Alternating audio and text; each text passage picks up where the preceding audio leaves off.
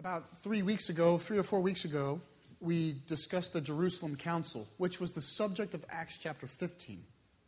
And I just want to kind of conjure it back up into your, your, your memory um, because I think it bears importance on today. If you remember, the Jerusalem Council was, a, was in a council of the apostles and elders of the churches who gathered to respond to a controversy that was working itself out in the local churches. So there was a concern for the health of the broad church of Jesus Christ because Paul would come in and say one thing and plant a church and leave, and people would come in behind and say another. And so there was, uh, you might think, a global division in the church as to uh, what is, what is uh, God's will for, for Christians. And this is, if to sum up the topic, um, like generally speaking, what was at stake was uh, the role of Jewish custom with regards to our right standing before Jesus Christ. So nobody was denying that you have to come to Jesus by faith. No one was denying that Jesus was the atonement for sins. But some people were implying that what Jesus Christ has begun through faith and atonement, uh, the law of Moses would finish, which is the absolute reverse of the reality what Moses began through God, Jesus Christ fulfilled. But what was happening is they were saying uh, there should be an angle of God's people towards the Jewish customs. And most notable of those customs was the issue of circumcision. Do people need to be circumcised in order to receive the salvation promised by Jesus Christ? Some were saying yes, some, to include Paul, was saying no, and it came at a head at the Jerusalem Council. And as they met and uh, kind of deliberated and, and prayed and testified on this issue, they came to a conclusion that no, one does not need to be circumcised, that there is no custom, there's no earthly custom that draws us into right standing with the Lord, but it is, in fact, only our faith before God that matters. And that is the, the, our only hope for kind of being received by the Lord at the great day when the book is read is our faith in Him which is such good news to the churches. Well, uh, letter, a letter was composed, and in the letter was this great affirmation. And then beneath the letter was also some sensitive issues to encourage the churches to remain sensitive um, to their body. And this letter was sent out to the churches as a way of affirming them, affirming them. And if you're looking at the chronology of the book, when we, I'm going to read 16, 1 through 5 this is happening at the same time. Okay, so this is roughly a coincident event. The letter going out to the churches, and Paul and Silas heading out on their first missionary journey. And I'm going to read, I know we read it last week, but I'll read it again, the first five verses of the 16th chapter. He, that's being Paul, he came to Derbe and then to Lystra, where a disciple named Timothy lived, whose mother was a Jewess and a believer, but whose father was a Greek. The brothers at Lystra and Iconium spoke well of him. Paul wanted to take him along on the journey, so he circumcised him because of the Jews who lived in that area. For they all knew that his father was a Greek. As they traveled from town to town, they delivered the decisions reached by the apostles and the elders in Jerusalem for the people to obey. So the churches were strengthened in the faith and grew daily in numbers. Now, what just happened? Did you see it? The Jerusalem Council has just met and said categorically you do not need to be circumcised to enjoy the full blessing of salvation which is found in Jesus Christ. They just met. The apostles agreed with one voice on this issue. The church of Jerusalem agreed with the apostles on this issue. The elders agreed. They all agreed. They're sending this letter. In fact, Paul and Silas are bearing this message on this trip. Did you see it? The fourth verse? As they traveled from town to town, what did they do? They delivered the decisions reached. So they are on a journey of delivering this very message. Paul meets Timothy and does what? He says, You have to be circumcised. Paul has Timothy circumcised. Timothy didn't brainstorm this. Okay, this isn't a tattoo. Paul told Timothy, you need to get circumcised. I thought they were just freed from this. I mean, God has set them free from it.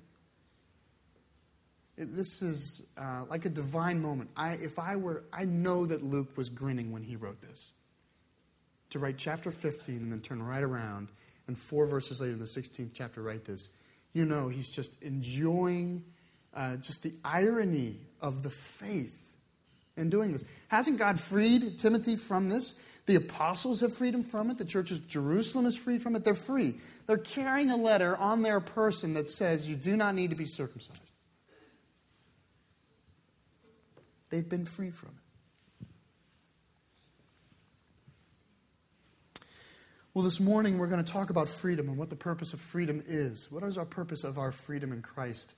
And this, this little four verse uh, image here shows up right again just later in the missionary journeys of Paul. Let's, let's jump down to the 11th verse. This is where we, we ended last week.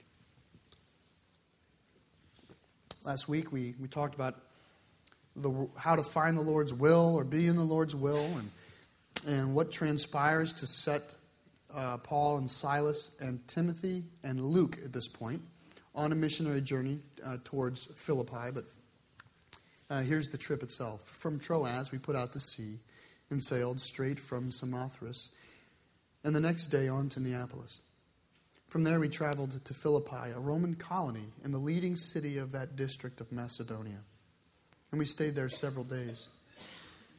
On the Sabbath, we went outside the city gate to the river, where we expected to find a place of prayer. We sat down and began to speak to the women who had gathered there.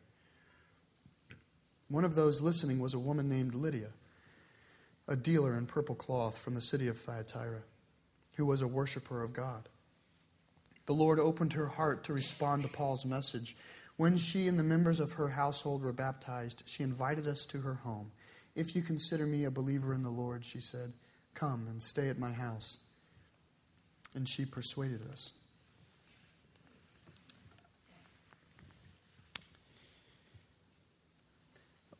one of the first questions when you're thinking of planning a church uh, that is asked or that a book will ask of you is, is who's your target audience? Who are you trying to target? And it's an important question. Like, who is our target audience? I, I certainly think it's a question that has to be asked. I'm not certain it's a first question. Um, I think it's a question that if you're going to be responsible, you have to ask. It's one of those questions you have to ask, but you may not have to answer. You know, sometimes you have to ask a question just to kind of determine the weight of a topic. And then you can go, well, we don't have the answer for it, but, you know, but we know how much it weighs. Because you see here, um, this is a perfect example of people on mission who are, in fact, planning a church. This is what they're doing, right? We have the letter of the church in Philippi because of what happened here. The church starts in the home of Lydia. So you have Paul planning a church in Philippi, and as he's planning this church, we know that Lydia is not his target audience.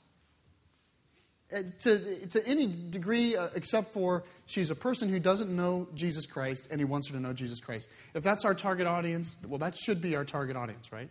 That people who don't know Jesus Christ. But beyond that, we know that for, for Paul's sake, right, he never in his wildest imagination thought he'd be in Macedonia planning a church.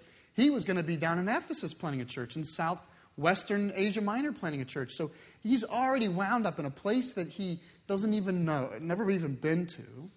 He gets there and he's planning a church with people that he didn't even expect to see. There's not even a synagogue in the city of Philippi. To have a synagogue, you needed 10 Jewish men in the city. That just gives you an impression of how little Hebrew presence is here. That for them to to start. You know where they start? They said we have to go outside the city to a generic place of spiritual prayer. And maybe we'll find some, something to start with, some kind of, of kindling to start with. Because remember, there's that, that pattern of missionary work, this, the motherhood of missions. You find a sensible starting place. And then the second thing is, and God brings who God wants to the Lord. And that's what we see here is we don't see a lot of target group. We see I'm here, and I'm going to try to start in the most sensible place and reach who I can. And in this case, he reaches Lydia. And he starts a church. Let's keep reading. 16 to 18.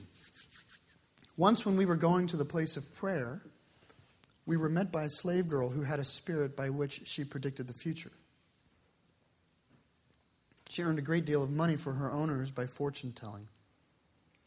This girl followed Paul and the rest of us, shouting, These men are servants of the Most High God who are telling you the way to be saved. She kept this up for many days.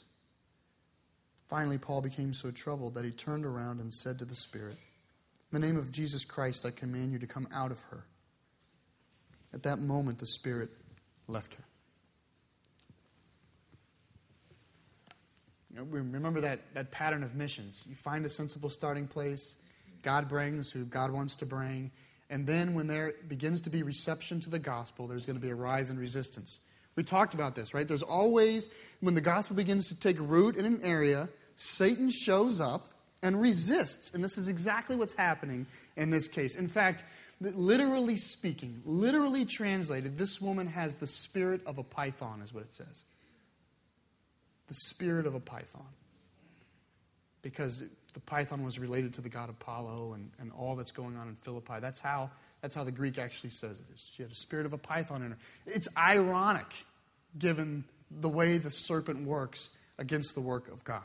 But you have that here. You, you have um, someone, the, Satan showing up trying to stymie or get in the way of, of the work that Paul and Silas are trying to do. And, and, and Luke kind of sketches the whole image out very, very, with very little detail. So we're kind of forced to assume certain sorts of things like, well, how is it that her saying that they're servants of the Most High God, how is that even getting in the way? And, and you know, I, I'm guessing, like you might have to, but if it's loud and obnoxious, it's getting in the way.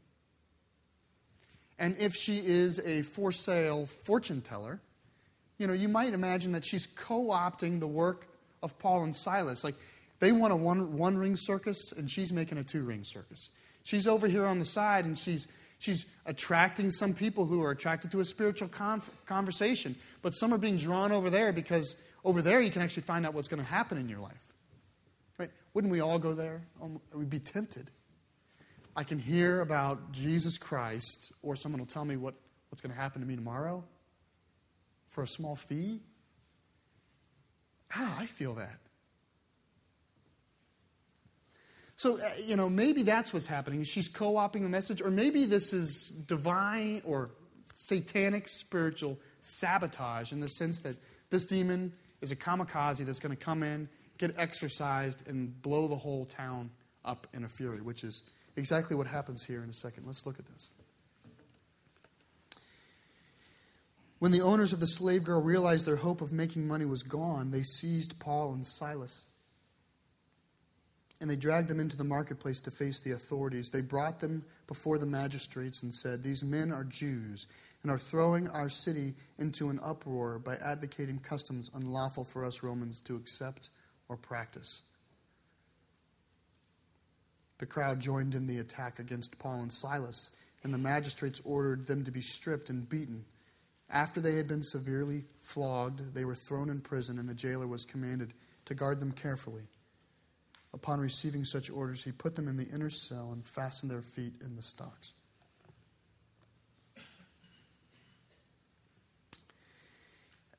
Paul frees a young girl from the possession of a demon He's flogged, he's beaten, and he's put in prison. There's times like this where we need to be reminded that evil is alive and active on this world. I mean, he freed a young girl from the possession of an evil spirit. The town flogged him, beat him, put him in prison, and shackled him. His it's rare moments when evil's that up in your face and you can see it for what it is.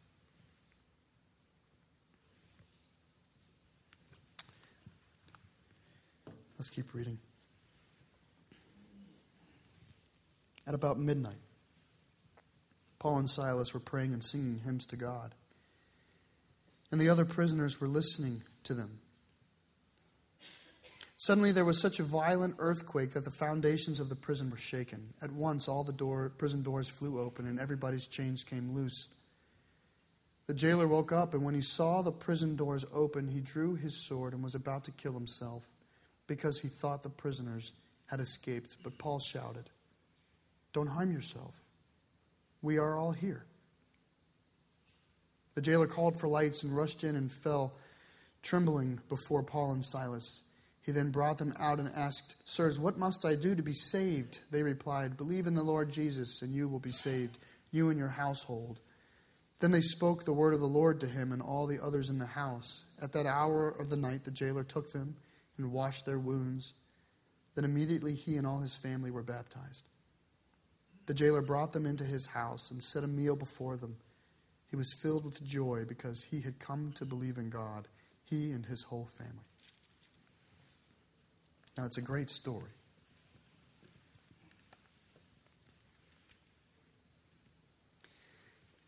Paul and, Bar- Paul and Silas are in prison. They're praying, they're singing. You can imagine, by the way, what else Paul and Silas are doing. I mean, I have to imagine that they would be sharing about Jesus. By the way, you didn't pray silently back then, so it's not like the people are watching them pray. No, they're watching them pray, hearing them pray. Okay? And so you can imagine that while they're in prison, Paul is sharing the word of hope. You know, you can even imagine that the jailer has heard something. Certainly he knows that they're servants of the Most High God who have come to show them the way to be saved because this girl has been screaming it day after day after day after day. So at the very least, he knows that. But you can imagine that Paul's done other things. In, the, in another set of irony, the letter to the church of the Philippians was written from prison. So Paul's writing the church in Philippi from prison, and he says this to them. He says, By the way, don't worry about me, I'm good. He says, I've been sharing the word of the Lord with all the temple, all the guards.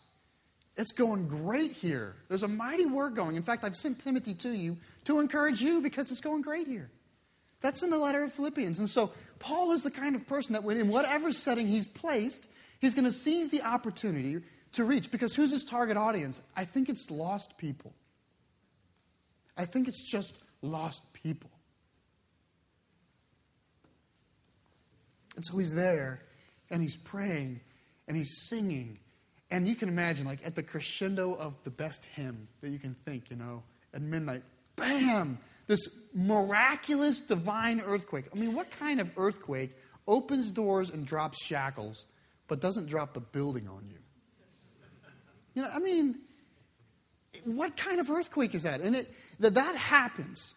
And, and there's, again, Luke is sketchy on details because he's going somewhere quickly, but I'll share with you. If you kind of put the pieces together, this is how I think it went down. Okay? So, this, if you imagine, is Paul and Silas and other prisoners, by the way, are in the cell.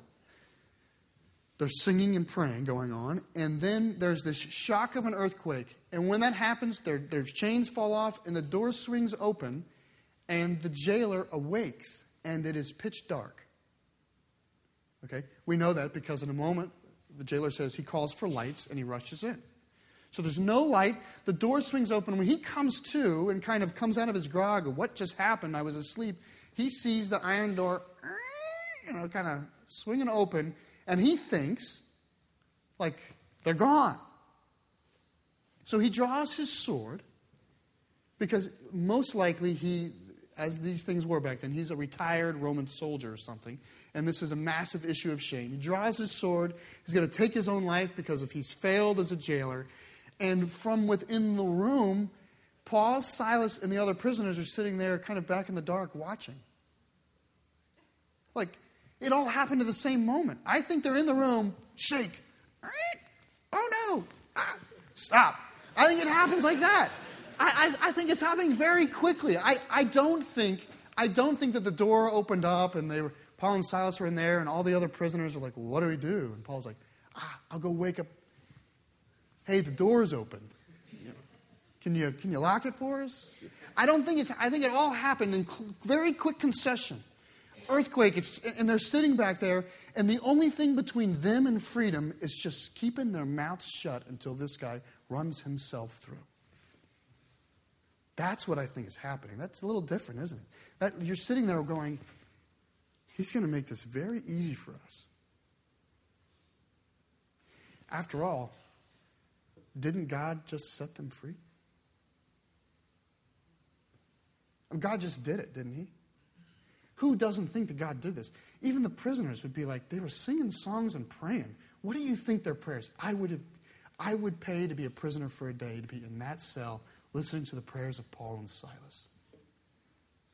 Especially if I were like outside the faith just to hear. Oh, man. I would. I would pay good money. I would commit a crime. Okay? to get thrown in jail to hear these prayers. But uh, who knows? This is obviously spiritual because uh, obviously, God, they're praying, they're singing this bizarre divine earthquake, the door swings open, all of this. God is giving them their freedom. It's theirs. Obviously, God wants them to have their freedom. It is for freedom that Christ has set us free. And he says, Stop. We're here.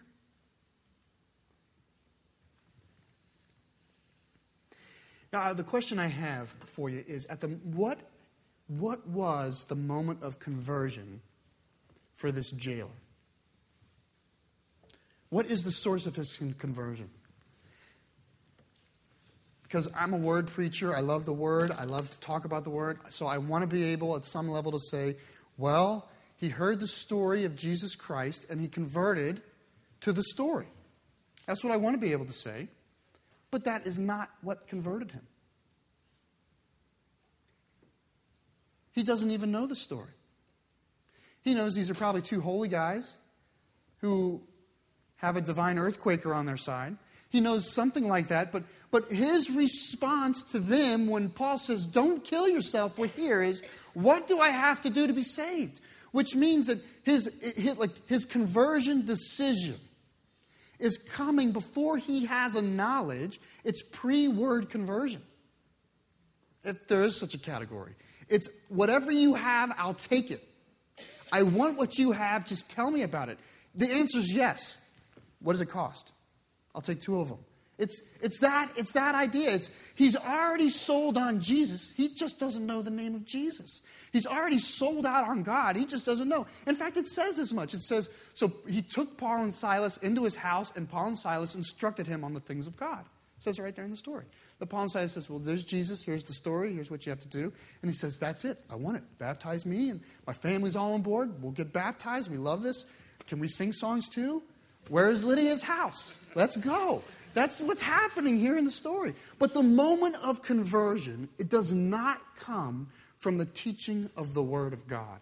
We have to be honest about this that the moment of conversion is coming because a Christian is forfeiting their earthly freedom because they have a freedom of which no one knows about.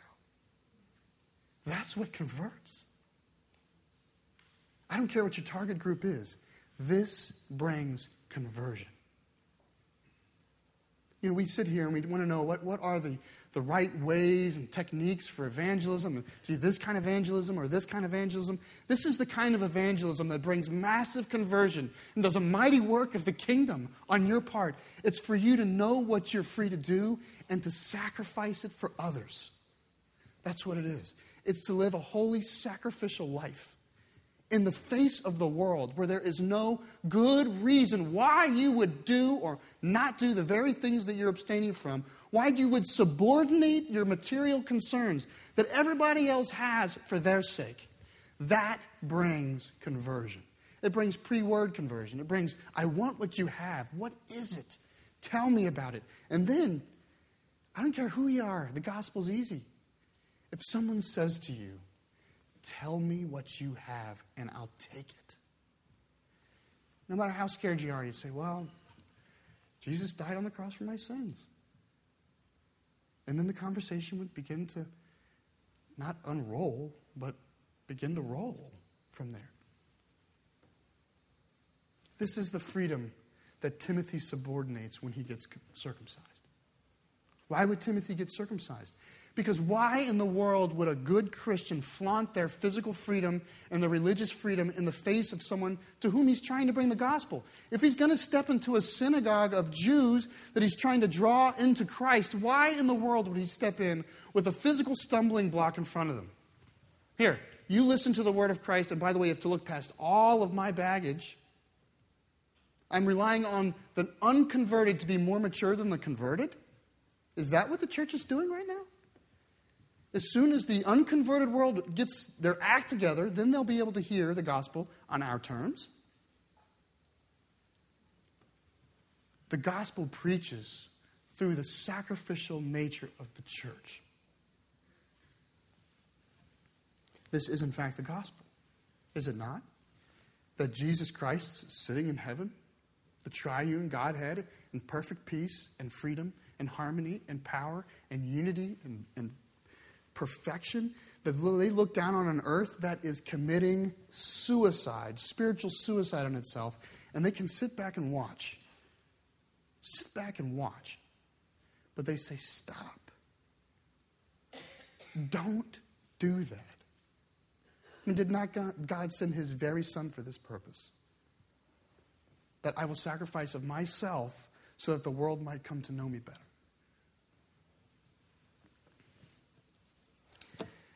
This isn't something you do once, this is a characteristic of your life that comes as you know and as you, you find peace in the freedom that God's given you at a spiritual level. And you see this, it shows up in so many different ways with Paul. Ways that when people want to call him inconsistent, no, you're just looking at the wrong thing. He's perfectly consistent at a deeper level. So it's the same Paul who can say, We cannot make people get circumcised, who can turn to Timothy and say, Look, if we're going to reach these people, go get circumcised. It's the same Paul who says, You should have to pay me for bringing you the message, who turns around and says, But I make tents on the side so that I'm not a burden to your church. It's the very same Paul. It's the same Paul who, by the way, let's keep reading, 35. When it was daylight, the magistrates sent their officers to the jailer with the orders release those men. The jailer told Paul, The magistrates have ordered that you and Silas be released. Now you can go in peace. Go, go leave. Go in peace. But Paul said to the officers, They beat us publicly without a trial, even though we are Roman citizens. Oops. And they threw us into prison. And now they want to get rid of us quietly? No. Let them come themselves and escort us out. The officers reported this to the magistrates, and when they heard that Paul and Silas were Roman citizens, they were alarmed. Because, by the way, this was against the law. Now the magistrates are subject to prison and beating. They came to appease them and escorted them from the prison, requesting them to leave the city. After Paul and Silas came out of the prison, they went to Lydia's house, where they met the brothers and encouraged them. Then they left. This brings the whole story to a new level because now you're realizing, now you have to realize that as the city was turning against Paul and Silas, they had to decide do we, you, it's almost literally they have a get out of jail free card. So when the town's going, get these Jews, because they've set our town in uproar, and by the way, they've ruined my chance for profit, because they've done all this, why did Paul and Silas then go, ho, ho, ho, ho Roman? I'm Roman. A lot of them weren't. Lydia wasn't. She's from Thyatira. You know, a lot of these people, are, they're Roman. Paul and Silas are Roman. Why then did they not play the trump card? You know, I, I have to wonder if there was just, uh, you know, wisdom from the Holy Spirit. But here's the net effect the net effect of them kind of staving off their rights as a Roman citizen. And I, Christian, how often do you use your rights as a U.S. citizen to demand things that God could care less about? And that get in the way of you sharing the word of Jesus? They put off their rights as a Roman citizen, and the sum total of that is on the back end. You know what happens? There's favor now on the church. These magistrates don't want to touch these people anymore. Like they've held off and held off and held off. And now there's conversion from the jailer. Now there's a sense of indebtedness by the, the magistrates of the city to these two individuals so that the church of the Philippians is free to grow in peace. It's a way of life. It is a byproduct of experiencing the freedom of Jesus Christ is that you can subordinate these earthly concerns for the sake of his gospel. All morning, this has been about freedom. All the students who came up shared about freedom. And I, it's my hope. It's my hope that if you have not experienced the freedom in Christ, that you would be drawn by his word and by the testimony of those around you. That Jesus Christ does free us in this life from things that hold us in bondage. But it is also my hope that as Christians who claim the freedom in Christ, that we would not use it for our enjoyment, but for bringing joy to the world.